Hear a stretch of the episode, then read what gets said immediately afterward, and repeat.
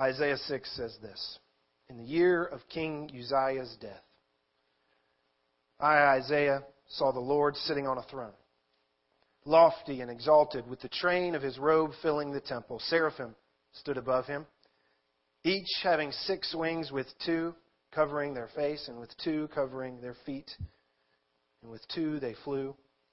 And one called out to another and said, Holy, holy, holy is the Lord of hosts. The whole earth is full of his glory. And the foundations of the thresholds trembled at the voice of him who called out while the temple was filling with smoke. Then I said, Woe. Woe is me, for I am ruined, or literally undone, because I am a man of unclean lips, and I live among a people of unclean lips, for my eyes have seen the King, the Lord of hosts. Then one of the seraphim flew to me with a burning coal in his hand, which he had taken from the altar with tongs. He touched my mouth with it and said, Behold, this has touched your lips, and your iniquity is taken away, and your sins forgiven. And then I heard the voice of the Lord saying, Whom shall I send, and who will go for us? And I said, Here I am. Send me. He said, Go and tell this people, keep on listening, but do not perceive. Keep on looking, but do not understand. Render the hearts of this people insensitive, their ears dull, and their eyes dim. Otherwise, they might see with their ears, see with their eyes, hear with their ears, understand with their hearts, and return and be healed. And then I said, Lord, how long? And he answered, Until cities are devastated and without inhabitant, houses are without people, and the land is utterly desolate. The Lord was removed from far, and the forsaken places are many in the midst of the land. Yet there will be a tenth portion in it, and it will again be subject to burning, like a terebinth or an oak, whose stump remains when it is felled. The holy seed is its stump. In the year that King Uzziah died, Isaiah was blessed with the fearful sight of the Lord. Here's your, here's your worship stone for the week. Worship is a dialogue. Worship is a dialogue. It is a conversation, if you will. It could be argued that the key to any healthy relationship is communication. It's also true of your relationship with God. Amen? Communication. For Isaiah, worship happened in the dialogue. In Isaiah 6, we get this example of, of what coming into the presence of a holy God looks like, don't we? And what we, what we find is not just a monologue, but what we find is a dialogue. Right? In worship, listen, the conversation goes two ways. Conversation goes two ways. Now, for all you uh, sticklers, for all you word particular ones, God's part of the conversation that is worship isn't isn't worship. He's not a worshiper. We are we're the sole worshiper. He's the one to be worshipped. All right? So don't, don't confuse my meaning here. If I put it more specifically, maybe I would say it this way there is a dialogue that happens within your true and acceptable worship. There has to be. So, why is it important that our nugget this morning, that that, uh, that point of worship theology that you are to stick in your heart this morning is that, is that worship is a dialogue? Why, why would that be important? It's important, I think, because some of us think that maybe we can say something to God of worth, but that He'll have nothing to say in return. That He doesn't want to say anything in return. But in fact, I've, I've found personally, and we find in Scripture, that He, that he does.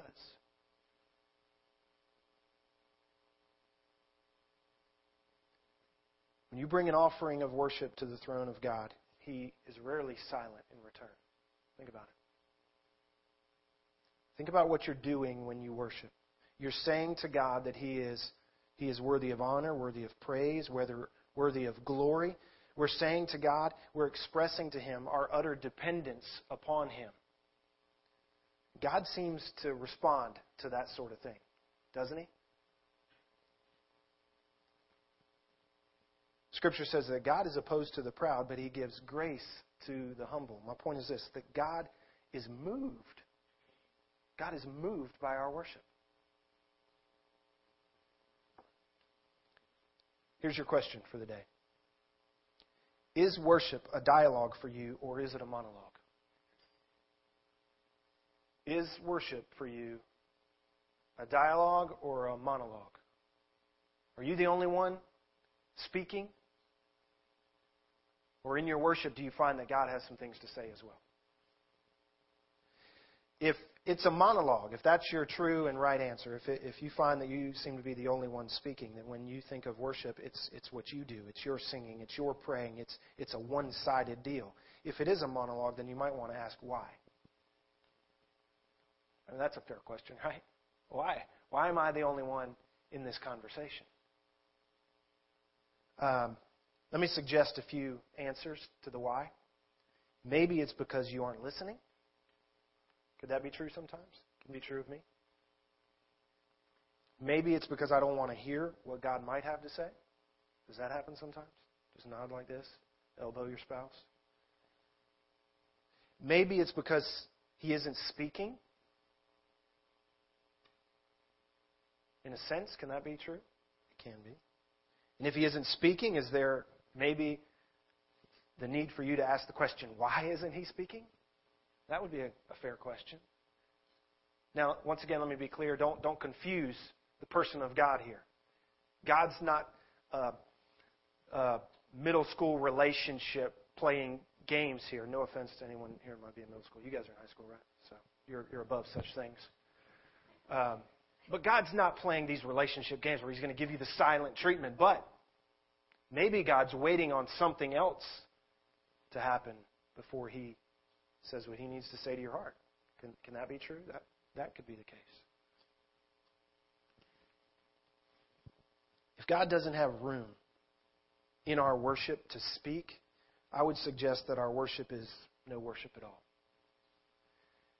If God doesn't have the space within your worship to respond, to dialogue, then I would argue that your worship is no worship at all.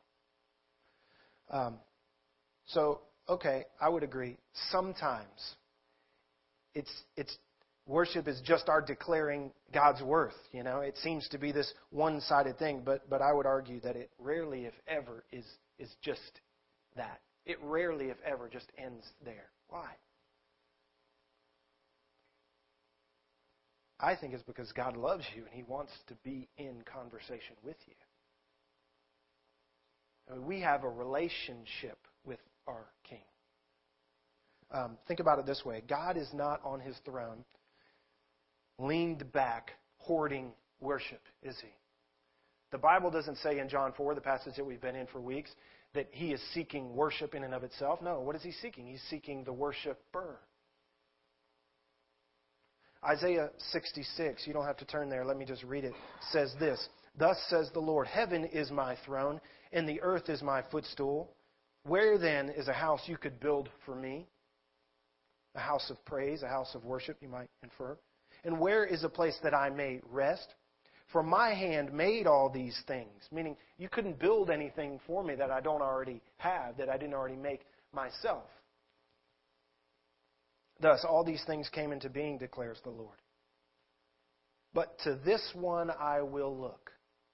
If God needs a house, if He needs a place to reside, He says, This is where I'm looking to reside. Listen. To Him, Him, Him. It's a person. It's you, it's I. It's not a place, it's a person. It's your heart, it's the throne of your heart. To Him who is humble and contrite of spirit and who trembles at my word. That's where God longs to reside. I mean, it's about, it's about us. He wants to be in the conversation with us. He wants it to be a dialogue, not just a monologue. Worship is, is a dialogue. In Isaiah's encounter with God, there are some things we learn about worship. from within his dialogue. I want you to notice that in the dialogue, we find a, a context of an encounter. The dialogue happens, in other words, when Isaiah runs face to face with the creator of all the universe. But before the dialogue ever begins, we've got to set the context for where the dialogue happens. It happens in the midst of this encounter with a, with a holy, massive creator God. So let me, let me give you seven things. And if you want to jot these down, you can. And I'm going to go quick through these because they're the context for the point.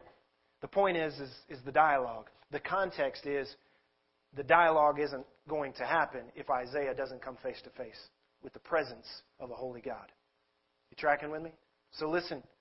Listen to seven things about the encounter Isaiah has. What does he find when he runs face to face with God? Number one, he finds that he serves a God who is alive. In the year that King Uzziah died, guess who was not dead? Isaiah. And God. Uzziah's death was not a, was not a good thing. It's a, it's, a, it's a bad season for Isaiah. In the year that King Uzziah died, what is Isaiah's only hope? God is still alive. What kind of encounter does he have? He has an encounter with the living God. Men and women on this earth will come and go. Rulers will come and go. Kingdoms will come and go. World powers will come and go. I saw this interesting video online this past week. It was a 90 second glimpse of all the world powers. If you want to track it down, go to like mapsofthewar.com. Mapsofwar.com. 90 seconds of all world powers. That's how long it took. And there's no words to it. It just shows on this map, it just highlights the region that that world power conquered. And then the next world power that conquered them and took over that. And then the next guy, his, his map explodes like this. And then maybe it shrinks over here. And then it goes over here. And you just see this happen. These just flashes of color on the map where all these different world powers come about. And in 90 seconds, it's over. And it covers thousands of years. And it hit me all of a sudden like, man, if, if Alexander the Great would have seen that, it, it might have occurred to him that that was a complete waste of time in retrospect. That we could cover not just his rule, but everybody else's in 90 seconds. I mean, like, ah. The point is, is that, is that men, rulers, kings come and go. But what we find here in Isaiah 6, what we find in Joshua chapter 1, the guy in charge might be dead. Who was it, Steve? Moses is dead. But who's not dead? God's not dead. In this encounter, Isaiah finds that there's 100% turnover in world leadership. But the creator of all the universe has no end. He has no end. Number two, God is not only alive, he finds that God is authoritative. The picture that he gets is that God is on his throne. He's on his throne. John Piper put it this way No vision of heaven has ever caught a glimpse of God plowing a field, cutting his grass, shining his shoes, or filling out TPS reports, or loading a truck. I added the TPS part. Heaven is not coming apart at the seams. God is never at wit's end with his heavenly realm. He sits, and he sits on a throne. All is at peace, and he is in control. The throne indicates his right to rule the world. We don't give God authority over our life, he has the authority. Isaiah runs into a God that's not only a living God, but he, he is an authoritative God. Um, scripture says that all authority on heaven and on earth is given to him. Are you okay with that, by the way? That he has complete authority without asking you. Complete authority over your life.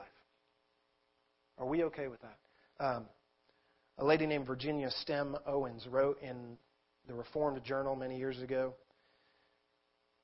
uh, probably a little more boldly than I would ever say it in, in church, but I can quote it because then it's okay. She said this Let us get this one thing straight in regard to God's authority. God can do anything he damn well pleases, including damn well. And if he pleases him to damn, then it is done ipso facto well. God's activity is what it is. There isn't anything else. Without it, there would be no being, including human beings, presuming to judge the creator of everything that is. He is in charge, is the point. When Isaiah finds him on his throne, there is no question who is in charge. He is the highest court, and there are no appeals. God is alive and he is authoritative. Number three, he is omnipotent. This God that Isaiah runs into is on his throne, and his throne, it is said, is lofty and exalted. The point is that there is no throne above him. He is the highest court in the land. He is not just authoritative, he is omnipotent, meaning that he has all power. There is no power that escapes him. He doesn't share any power. He doesn't, he doesn't lose any power to someone else. He doesn't submit his power under anyone else's power. His throne is high and lofty and lifted up, meaning that when Isaiah saw this vision, he imagined nothing above God. It was impossible for anything to be higher than him. Maybe that's why when God has us to think about Him in the heavens, it's the image of us having Him above everything else, above everything that is created. God is in all power. At His sight, one commentator said, we should either be stunningly joyful when we see this God high and lifted up. Our joy should just be either overwhelming or or we should be utterly terrified because there's a chance he could be against us. And that's, that's the loftiness of finding this King of Kings high and lifted up. He is omnipotent. Not only that, he's resplendent. He's resplendent. Isaiah says that when he sees him seated on his throne, something interesting. The train of his robe fills the temple. Maybe none of you have been in the presence of a king. I have not. You can imagine that the king's robe is a lofty garment. It's a heavy, weighty garment. It's a lavish garment. And the train of the king's garment says something about his majesty, doesn't it? The, the train of his robe says something. The bigger it is, the longer it is, it says something about his majesty. The God that Isaiah runs into his train fills the temple. Think about it this way. If you've ever been to a wedding, sometimes you find that brides try and outdo other brides with the length of their train, right? And sometimes they've got one that's three feet and six feet, and sometimes they're so long that by the time they go to the rehearsal, they've got to have one that detaches because they can't move anywhere. And you got the other girl following around all the place having to move this lengthy train, right? The longer that train is, it, it, it's meant to say something about the majesty, the splendor, the beauty of not just the moment, but of that bride, right? Now imagine as, as Isaiah uh, runs headlong into this, into this King of Kings and this Lord of Lords, the creator of all the universe, and the vision he gets is that the train of this king's robe doesn't just, doesn't just flow over his throne and down the steps of the mountainous stage that he sits upon, but it fills the holy temple. It runs over all the pews. And so when you come into his temple, his train, his robe, it's everywhere. It's pouring out of the windows. This, this king that he runs into is resplendent. He is lavish in splendor. One commentator said that not only does his splendor pour out into his throne room, but it falls over into all of heaven and earth. If uh, if you watch uh, like National Geographic, some of those kind of shows, you'll you'll find sometimes that they'll do episodes on animals that you have never seen. No human eye has ever actually seen. They have to like send down robots like into the depths of the seas because there's animals down there that none of us are ever going to be able to see with our own eyes. And so they send these little robots with cameras down there and, and they and they they find these animals that they never knew existed. Do you know that there are fish at the bottom of the sea at depths you cannot go? that have their own headlights by the creation of God alone. There are some fish that their eyes glow. There are some fish, uh, i hear that it has like this lantern that hangs from its chin. There's some that their gills come out and, and then they light up like headlights. And then when they want to hide, they just tuck them away. I mean, amazing things. And that's just fish. And, and this commentator, he said, why is it that God made fish like that in places that we'll never see? He said it's, it's, a, it's a portrait of his splendor poured out on all of his creation. For perhaps maybe his own enjoyment. Maybe it's just this, maybe it's just this, this way of his splendor being shed in ways that aren't, aren't even for us. It's just a portrait of who he is. He's alive. He's authoritative. He's omnipotent. He's resplendent. God is, we find in Isaiah 6, also revered. He's revered. We find these strange beings, don't we? Seraphim, Isaiah 6 calls them. You never find them anywhere else, these beings. They're only found here in the presence of God. They stood above him, being God, each having six wings with two covering their face. Maybe, maybe that's this idea that they have to hide themselves from the very presence, the very holiness of this God they're in the presence of. With, with two wings, they covered their feet. Many commentators believe that that's not their actual feet, but that's, that's their private parts, so to speak. So that they have to cover any guilt that they might have. With two, they, they fly. It, it shows their majesty. But what's interesting is that they call out to one another. And in this trifecta of praise, holy, not just once, but holy, holy, holy, because one will not do in his presence. And if you have this idea of this chubby little fat uh, baby with angel wings just kind of fluttering around in heaven, that's not it. Because he goes on to say that when they speak the words holy, it booms with such magnitude. It's greater than anything your ear has ever heard. You know, all these storms going on, you hear people, they all describe these tornadoes or hurricanes that come by like what? It sounded like a train that came by. I mean, that's the that's the biggest thing we can think of is that when we stand beside a locomotive, it's that powerful, it's that majestic. That's the boom of what heaven hears when these angels cry out, Holy, holy, holy. It's, it's that kind of reverence going on.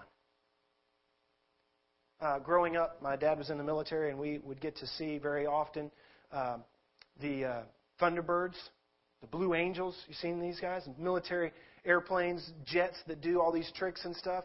And when they fly by, they do these low passes and they come and then all of a sudden it's just this sonic boom.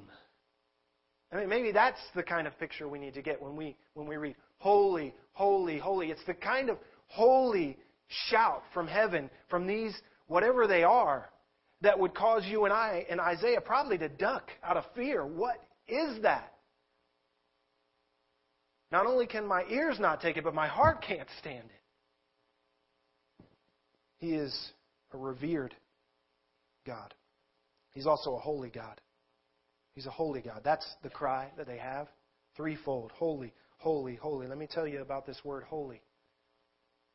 This word holy is meant to convey something that you really cannot convey in words. It is in words the end of the world in the ocean of language. When you get to holiness, you're ready to fall off the cliff. There's nothing more to be said. You, you, you can't come up with a, with a bigger, with a higher word. Holiness is all we can come up with. No real words exist to describe the greatness of God. Holiness is all we have. Holiness is used in Scripture very often for people, for things, for items, for places, that they have been declared holy. The root word meaning of holiness, check this out, means to be cut off. The idea of cutting it off to separate it from the lump. And so now this that's been cut off or made holy is separated. The point is this that when you make something holy, you separate it and you devote it to God. And so if we call this a holy place, we've dedicated, we've separated it, we've devoted it to God and His service. Does that make sense? But to say that God is holy means that He's separated, cut off. He's not the same as the rest of us. He's different than the lump of us. He is holy, W H O, holy, separate from anything you can imagine, humanly speaking. He's utterly different than you and I. That's what holy means. But it doesn't mean he's holy in that he's separated, cut off, set apart, devoted to something else. That can't be said of God's holiness. Why? Because God is not devoted to anyone other than himself. There is nothing above him to devote himself to. To say that God is holy means that he's fully devoted only to himself. He gives an account to nobody. He conforms to nothing. When asked what his own name was, do you remember what his reply is? I am. That's good. Meaning that I, I am what I am. There's no, there's no way to define me. There's no paradigm to plug me into. There's nothing you have, humanly speaking, in and of yourself or in our world that we can say God is like that and be completely correct. He's wholly something else. He's beyond us. He's out of this world. That's what it means to, to sort of say God is holy. And even that falls short. Nothing you can refer to fully defines him. Remember Job? When Job uh, went through his life crisis and he cries out to God for answers. You get chapter after chapter of God not answering his specific questions, but God saying, Job, here is me. Here's who I am. Here's, here's my magnitude. And at the end of that, I, I love Job's response. You know what Job's response is? It's essentially this. He says, I've got nothing to say to that. In fact, I, I repent for even asking. At the magnitude of who this holy God is, there are no words. There are no words. That's the God Isaiah's run into right here. Not only is he holy, lastly, he is glorious. Holy, holy, holy is the Lord of hosts. The whole earth is full of his, what did Isaiah say? Glory. Glory is the manifestation of God's holiness. Holiness is what He is. His glory is God going public with His holiness. Leviticus 10:3 says, "I will show myself holy. I will be glorified." Glory carries with it the idea in the Hebrew language of light, luminaries, stars, a guy named Soren Kierkegaard. Maybe you've heard of him. He used an older story. I'll bring it up to date, but basically he explained the glory of God, the the explaining of His holiness in His glory this way. He said, if you were to travel out in your car, he said carriage, but I'm going to make it a car.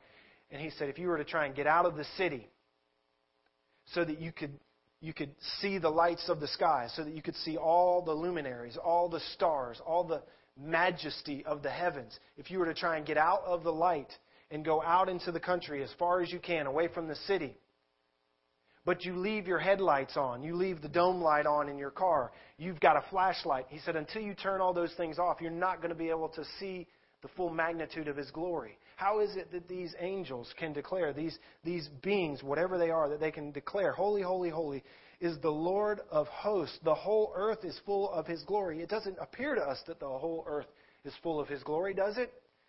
Kierkegaard would say it's because we've got all these other lights, these false lights shining in our life. And until we, we wipe out everything that we declare is glorious, we can't see the fullness of his glory.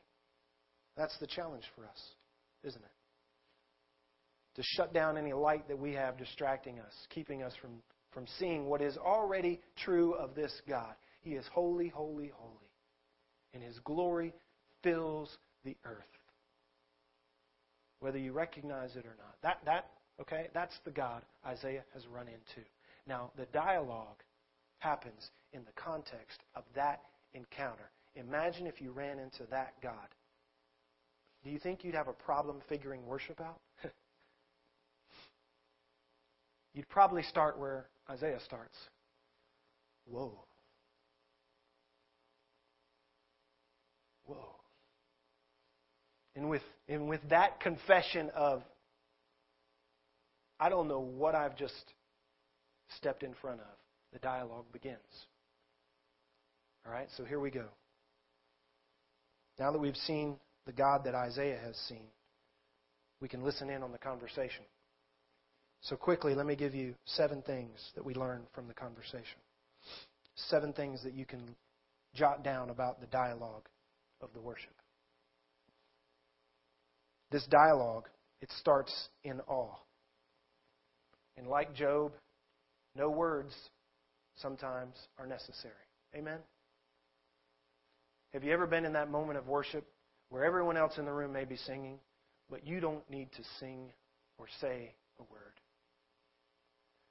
Where you just find that in the moment, you just got to shut your mouth and be silent in the presence of God. You ever had that moment in worship where all you can do, even if the rest of the congregation is singing at the top of its lungs, all you can do is stare at the floor because you are in awe. You are in woe. I hope so. I hope so. Because very often in worship, in the dialogue, no words are necessary. It's the moment where we recognize our humility, isn't it? It's, it's Isaiah's moment of humility. It's, it's the right attitude response to a clear visual of the real one true God, isn't it? And nobody had to tell Isaiah Here's the right attitude now that you've seen a God who's alive, holy, glorious, authoritative, etc. He knew exactly what to do. It's a dialogue that starts in awe, and sometimes no words are necessary. It's also a dialogue that requires confession and repentance. If you're a lack of words, maybe that's where you need to be. Maybe the words you need to come up with are God, you're right, and I'm wrong. We call that confession. Whatever you say, God, I'm guilty. In that moment, Isaiah said, Whoa, I'm ruined. I'm undone. It's the idea that I, I'm, I'm totally unraveled. I'm totally exposed before this God. There's nothing that I can hide from him. There's nothing that I can, I can keep him from seeing. I'm undone. I'm all, I'm all falling apart right here in front of him. So woe is me. He confesses. Why? Why is he ruined? Why is he undone? Because he's a man of unclean lips. What does Scripture say about that which comes from our lips? It's evidence of what's in our heart. That's the idea here. It's not just that Isaiah had a foul mouth. That's not what he's worried about. He's confessing the magnitude of his sin from his lips to his toes. And he says, It's not only me, but what I know is that I come from a whole race of people who are unclean. Not a one of us can stand before this holy God and not be in awe, not be in woe.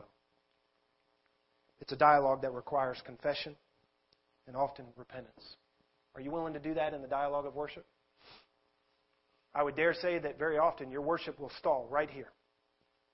You can make it through all the songs, you can make it through the whole service, but very often worship will terminate right here if you harden your heart in the presence of God at the point where He requires that you confess whatever that you've brought in to His presence.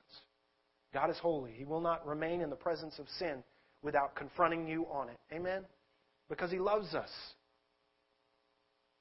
And so maybe you've had that moment, I know I do very often, where I'm in the, I'm in the worship service and the Holy Spirit is saying, hey, but, hey, but what about this? Are you, are you willing to say, I'm guilty right here, Lord? Are you willing to say, God, you're right? You're right. I agree with you. It's a dialogue that requires confession and repentance. Number three, it's a dialogue that leads to forgiveness. Great news. At his confession, there's no hesitation The seraphim flew to him, bringing this burning coal, touched his lips, that, evidence of his sin, and it was healed. Behold, this has touched your lips, verse 7, and your iniquity is taken away, and your sin is forgiven. Immediately. All it took was his confession. All it took was his repentant heart. The dialogue, if you let it play out, will bring you forgiveness. It's a dialogue that also brings purpose. Purpose. I want you to notice that between the confession, repentance, and forgiveness, and then God's speaking, there seems to be this transition. In this conversation of Isaiah 6, the Lord doesn't speak until what verse? Do you see it? Verse 8. Now, this is a sermon within the sermon, and I could go on, and it could be its own sermon. But here's the point God, God doesn't enter the conversation himself until the sin is dealt with. God doesn't enter the conversation, the dialogue of worship, until we are willing to fess up, until sin is forgiven, dealt with. But thanks be to God now. He enters the dialogue. Verse 8 Then I heard the voice of the Lord. Then I heard the voice of the Lord saying, Whom shall I send? And whom will go for us? It's at, it's at the point of repentance, confession, forgiveness. Now Isaiah finds that he could be used. That God brings, if you will, purpose now for his life. Are you lacking purpose in your life? Are you lacking direction in your life? Have you taken care of the other parts of the conversation that you need to take care of? God may not be bringing purpose, direction into your life because there's, there's still another part of the conversation that has to be taken care of. It's a dialogue that not only brings purpose, but if carried out, it can lead to obedience. Isaiah had been forgiven, and so immediately he gets to he gets to raise his hand and says, Here I am. You can you can send me. I'll go. so not only is he find purpose, but he's able to be obedient at the request of God. Do you find that you, you're having a hard time being obedient? Do you find that you're not able to fulfill the purpose? Maybe you've missed a step in the dialogue.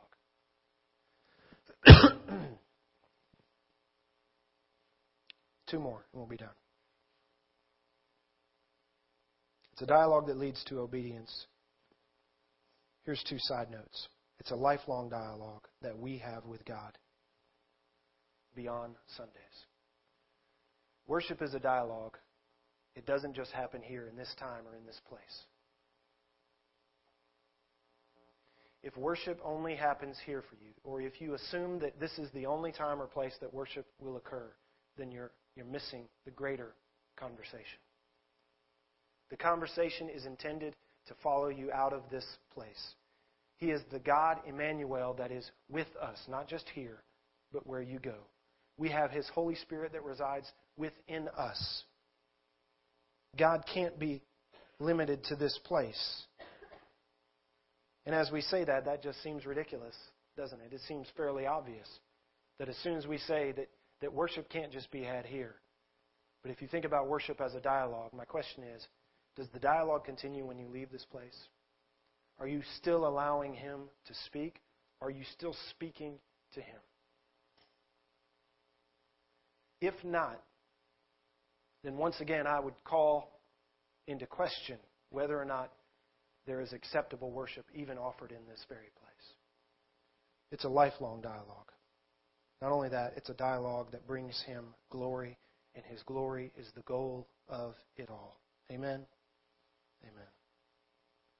Is your worship a monologue or is it a dialogue? Don't miss out. Join the conversation.